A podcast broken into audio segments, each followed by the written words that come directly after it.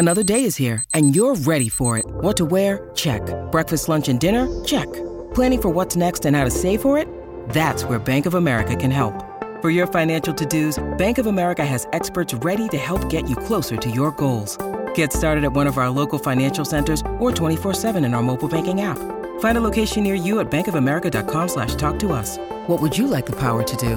Mobile banking requires downloading the app and is only available for select devices. Message and data rates may apply. Bank of America and a member FDIC. Most cameras score this as risky driving. Driver Eye understands the context and reinforces great driving like this.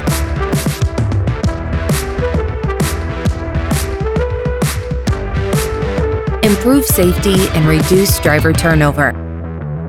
Welcome to the Green Zone.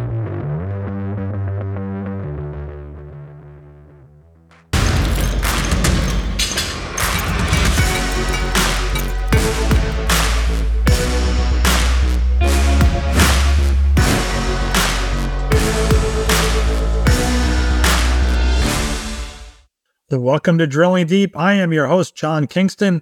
We're the place at FreightWaves where we talk about diesel and oil, and you need to drill to get those things. So we're drilling deep. We also have a guest of the week, and this week it's a pair of them actually from the Customs Companies and DDC FPO. The former has hired the latter to take over a lot of their logistics customer services operation, putting it in Manila or in the Philippines in general. And it's a huge decision for a company to make and we're going to hear about what led these companies to make that leap. On to diesel prices.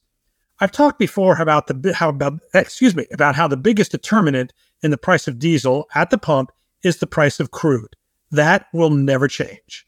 But once you get past that, there are a lot of other market factors. I'm not talking about taxation, that's separate and that is not a function of markets. But there are a variety of spreads that do matter. There is also a variety of short term local conditions in regional markets. For example, the price of diesel in Milwaukee will key off the spot market price of diesel in Chicago. In Tulsa, they will look to the spot price of a Midwest area known as Group 3. And the entire southeast of the U.S. keys off the Gulf Coast price. What is happening with those markets? Whatever it is, that will make it to the pump. But probably the most important spread is the one between the futures price of ultra low sulfur diesel and the price of crude. That spread has been on a wild ride for the last four to five years. Let's go back to the first half of 2019. In some ways, for the diesel market, that was the last extended six month period before it was buffeted by a variety of factors. The spread between Brent crude, which is the world's benchmark, and the price of ultra low sulfur diesel, ULSD, on the CME commodity exchange averaged about 39 cents per gallon for those six months. Now, why do I say that was the last time that the spread was quote unquote normal? Because by the second half of the year, there were signs that the IMO 2020 regulation governing the sulfur content of marine fuel was starting to increase that spread.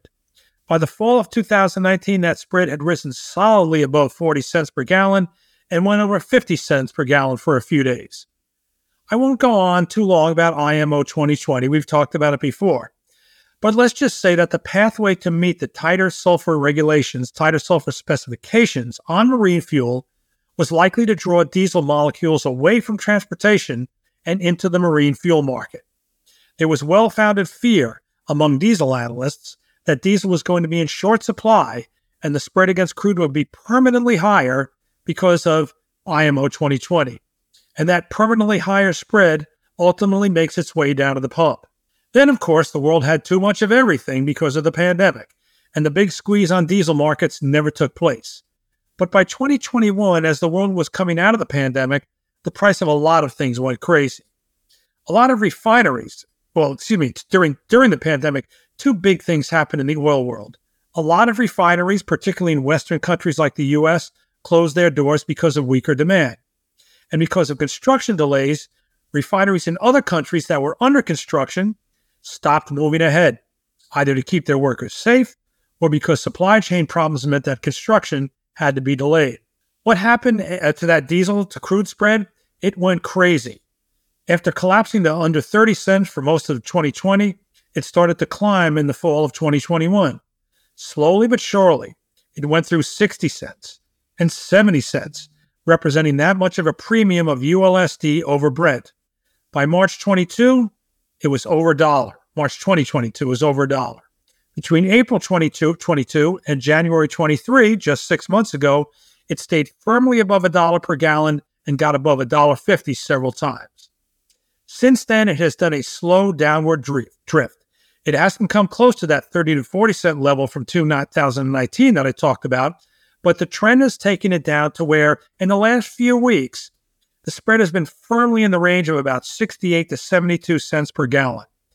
Given how crazy it was for more than three years, this stability is remarkable. Why? Well, there could be lots of reasons, but I think it's notable that the news has been filled with reports of numerous refineries in other parts of the world that are starting to come online. These are the facilities whose construction was delayed by the pandemic, and they are finally catching up. So the barrels of refining capacity lost during the pandemic that were supposed to be replaced by the new capacity elsewhere that capacity is finally showing up in the market. And yet, that spread now at its current stability near 70 cents per gallon hasn't gotten back to that 2019 level. And I think that's where IMO, IMO 2020 comes in. All the reasons that people were worried about diesel back in 2019 because of the marine fuel rule are still there. You still need to divert diesel molecules into the marine fuel pool. It's entirely possible that while we never knew how much impact IMO 2020 was going to have on the Brent to diesel spread back in 2019, and we never really got that test in 2020 because of the pandemic, we're finding out now just how big that spread might be. I hesitate to use the word permanent. Nothing in markets is ever permanent. But could it be that IMO 2020 is going to end up adding about 30 cents per gallon to the price of diesel to what it might have been in the past relative to crude regardless of where Brent is, that is a simplistic market analysis. But after such a wild ride, you can look at this recent stability in the spread and not think that maybe, maybe we're starting to see signs of a new normal. We want to thank our sponsor this month, Netradyne. Ready to step up your fleet safety? Titan Freight reduced distracted driving by 96% while losing zero drivers after implementing Netradyne Driver Eye, the leading AI fleet camera system. Go to Netradyne.com to learn more about how Driver Eye can revolutionize your fleet safety too. Going to move on here now on Drilling Deep. In house or outsourced? This is a question that confronts so many companies in so many fields, not just logistics. What do you do yourself? What do you hire other companies to do? You can have times when you can have two competitors who offer pretty much the exact same product or service, and one outsources a key activity and the other competitor keeps it in, and they each think that they've got an advantage in doing so. This question has always fascinated me. So it caught my eye recently when I received a uh, an announcement that uh, the customs companies, which is a I, I won't call it a 3PL. We're going to get a description to it in a minute. Uh, had hired DDC FPO to be one of their outsource partners, or maybe the outsource partners. And I, I really wanted to talk about like why, like why do you do this? Why don't you keep it in house? And what does an outsource partner give you an advantage of? So we've got people from from both ends of that today to talk uh, to talk with us here on Drilling Deep. One of them is Joe Klickus. He is the chief experience officer at Custom Companies, and the other is Madison Conway. She is the global marketing director at DDC FPO. We want to th- welcome both of them to Drilling Deep. Madison, hello, and uh, Joe, hello. Hello, thank you for having us. Hey, John. I think the best way to start first, uh, Joe, why don't you talk about the custom companies and what it is that you do?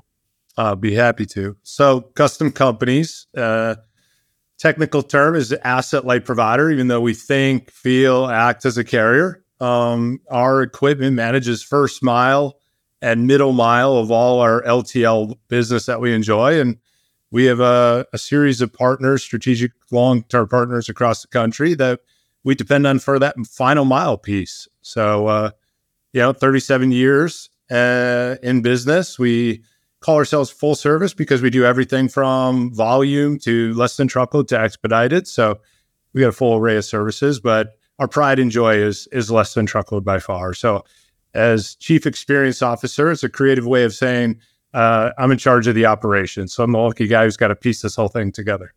Okay, so t- for, Madison, first, then, then why don't you talk about DDC FPO, and then I'll try to put all things together. Sure, sure, I'd be happy to. So, DDC FPO is the freight focused business unit of a company called the DDC Group. DDC stands for Direct Data Capture. There are several DDC companies all over the world. We do business process outsourcing for a variety of industries. DDC FPO specializes in freight, freight process outsourcing. So here in North America, for example, we process one third of all LTL shipments.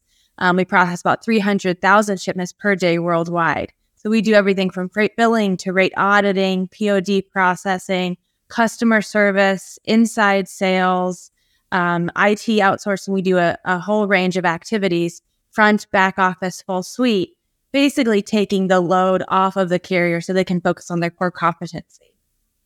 All right, Joe. So let's go back to that question that I opened up with: insource or outsource. You hired DDS, DDC, FPO to do some things for you.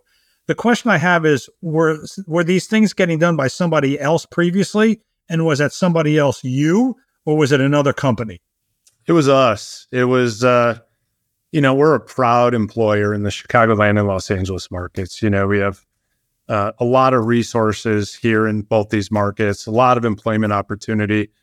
And uh, I think the uniqueness of the start of this partnership was one, we've had a relationship with DDC for a long while on the the bill entry side, and um, uh, two, I think COVID had a lot of help with that. You know, and uh, I think a lot of businesses struggled with navigating personnel outside of the office to be safe. And being an employer that is very proud to be an in-office employer, and we like we like our folks being here. We're proud to be here in support of our drivers and in support of our dock labor, and and trying to shift all that personnel back to the office. We fought when our competition was allowing those to work from home, so we we struggled a bit, and when you struggle, what do you do? You lean on your partners, you look for advice. And I think it, it it took some time, but you know, we made the decision to partner with DDC and and give us some help and it kind of flourished from there. So Madison, why don't you talk about what it is you're going to do for the custom companies? Sure. So we're going to be we already, as Joe mentioned, are already providing their um, back office freight billing support. Um, and where Joe has seen an area of opportunity to really enhance his operation, and I'm sure he can speak more to the benefits that he's aiming to um, to reap from the relationship, are in customer service. Um, it's it's interesting. There's when you're looking at having customer service in house versus outsourcing, you want to look at the quality, you want to look at the, you still want to look at the speed, you want to look at the availability that you're able to provide to your shippers and to their consumers as well. Um, and with DDC, we've been specializing in transportation since 2005. That's actually when we took on our first freight carrier. So we know the industry, we know the market. And as we've expanded our customer service capabilities, we've learned that we also know the life cycle of the shipment better than most other business process outsourcing providers. So for Joe, we're able to offer those services that not only fill the need for the customer service talent, but also enhance the customer experience so that his staff can can be reallocated to focus on more strategic roles. Okay, let me ask a question. This is going to sound like a really naive question. And when I've always when I thought about customer service being outsourced, can an outsourced company care as much as if it's insourced? Because the insource is kind of like you got the Jersey name right on you, right? I mean, you work for that company and you're providing service to companies to, to people who are customers of your company. When you've outsourced it, they're just a client. I know. I mean, I know what the answer I'm going to get, but I got to ask it anyway. Do they care as much? If not, they care more. And I'm going to tell you why. So, here in the States, being a customer service agent is not as a, desirable career. It is not a job that many people graduate from college and say that they want to an- answer customer service or customer support phone calls all day, day in and day out. Um, in the Philippines, which, is actually where we have the hub of our production, um, we have staff who go to school specifically to be customer service agents. Um, so it is their career. Secondly, our customers know that their brain is in good hands with us. Um, our teams are dedicated. There is no um, there is no sharing between talent. So Joe's team is Joe's team. It's nobody else's team. Um, the backup for volume increases or um, peaks or valleys in the market, they're they're all his team regardless. They know his process. They're not going to go to a competitor of his, um, and a competitor of his is not going to go to his team. Secondly, they work very closely with all of our teams here stateside. So um, they actually take pride in being an extension of the custom companies team. Um, and they are so they strive to meet their SLAs, which is their service level agreements that we set in motion, um, so that each team is focused on achieving the KPIs that mean the most to that company.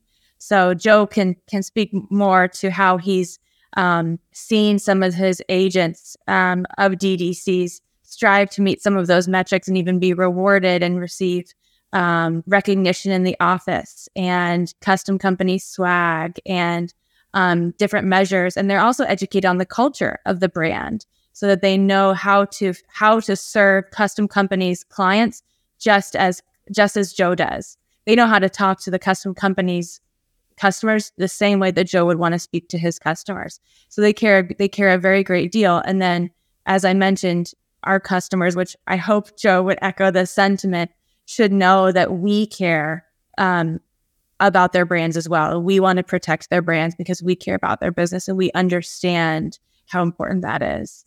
I just, I just want to interrupt here before I turn to, over to Joe that my prior employer outsourced a lot of customer service to Manila as well. And I did it. I did visit them over there. You know, they were really excited about somebody from the U.S. operation coming over to meet them. And then it is kind of strange to go there and see them starting their day at 8 p.m., as you know, and having lunch at about 1 a.m. But, and I'm sure, uh, I'm guessing, Madison, you've probably been over there and you've experienced that firsthand as well. I have. Yeah. Okay, Joe. So uh, talk about the decision to outsource this. This can't be easy. I mean, that this is the kind of thing you, you do not do after a week's worth of discussion. I'm guessing it was probably months in the making.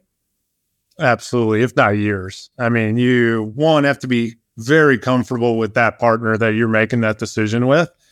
Um, to to we involved the whole organization. Before we did this, it was a company wide because that pride. I mean, entry level as much as you know uh, uh, to to reward. You know, where Madison saying it's not the most attractive position, but that's the building block of what we do. I mean uh, that's that's the the lifeline of our clients calling in there looking for support. So it's it's important on the development side for future employees, and it's also very important on the customer side for customer retention and, and customer satisfaction. So it's a big decision.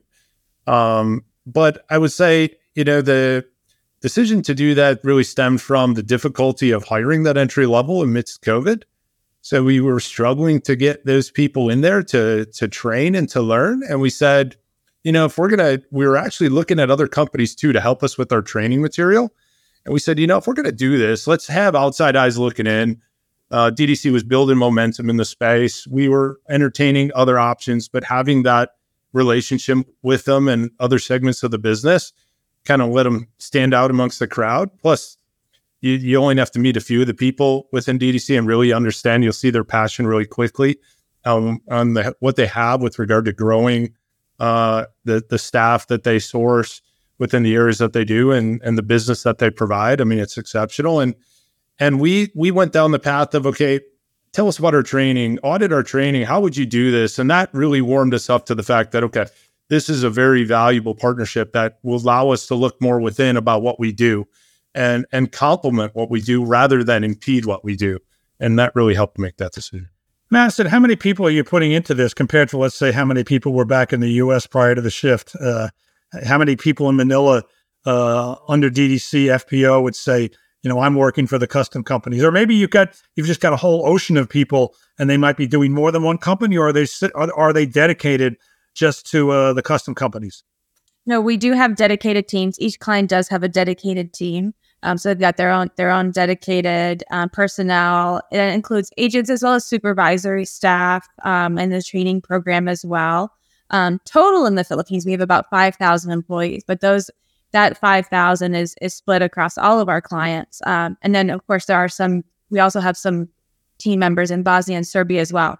I don't believe any of Joe's teams are in Bosnia or in the Balkan region. Um, but in the Balkan region, for example, is where we really specialize in our multilingual services. Um, so they're doing a lot of the customs brokerage processing work and moving shipments between borders and things like that. but rest Joe can rest assured that his his agents are not being shared with any of his competitors or any other carriers. So, Joe, how many people did you have working in this field um, prior to the shift? Now, those people, I assume you probably tried to find uh, employment uh, within your company somewhere else for them. But how many people were affected versus, let's say, how many people now, you know, in the Philippines can can provide services? Yeah, we never we repurposed or promoted. So in that transition, we had zero layoffs, even in the midst of COVID. We uh, did not lay any folks off.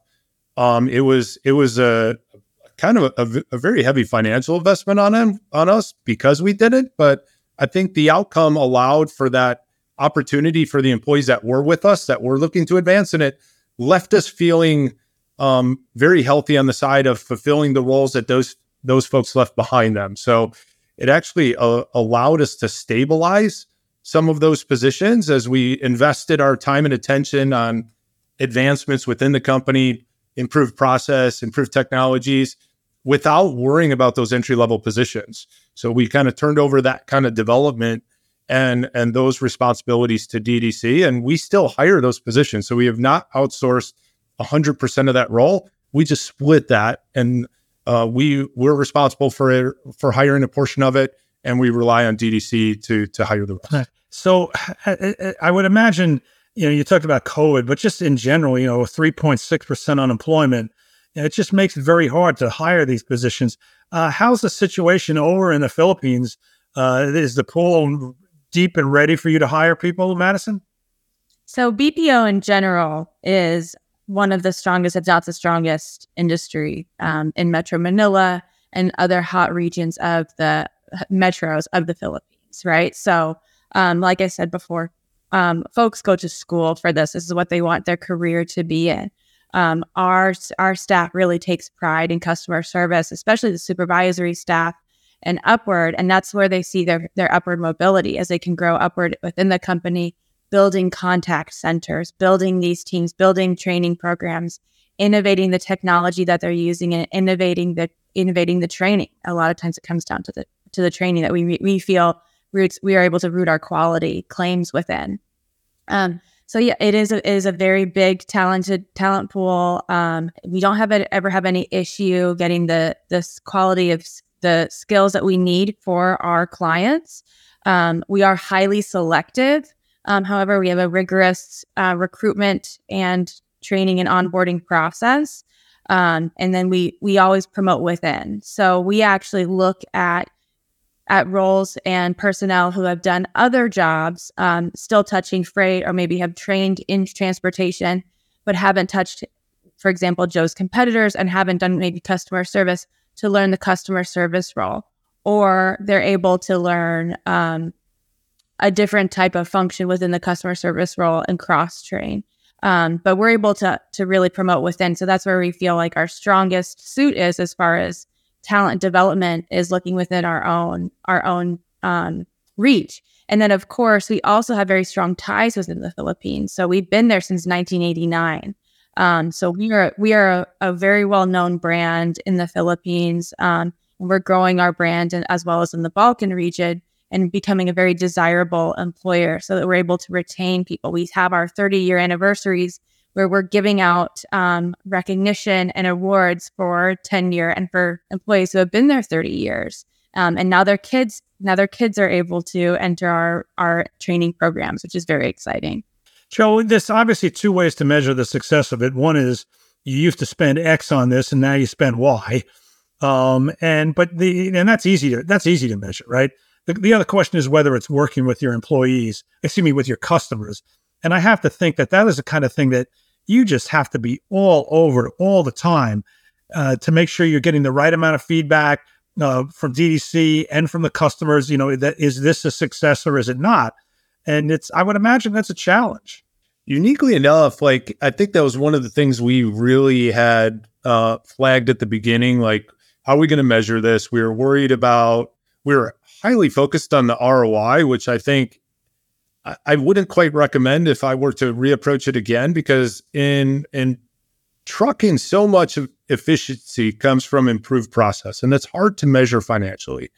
You know, you you look back and you say, you know, on a payroll side and the business that I'm doing today, and you put all that together.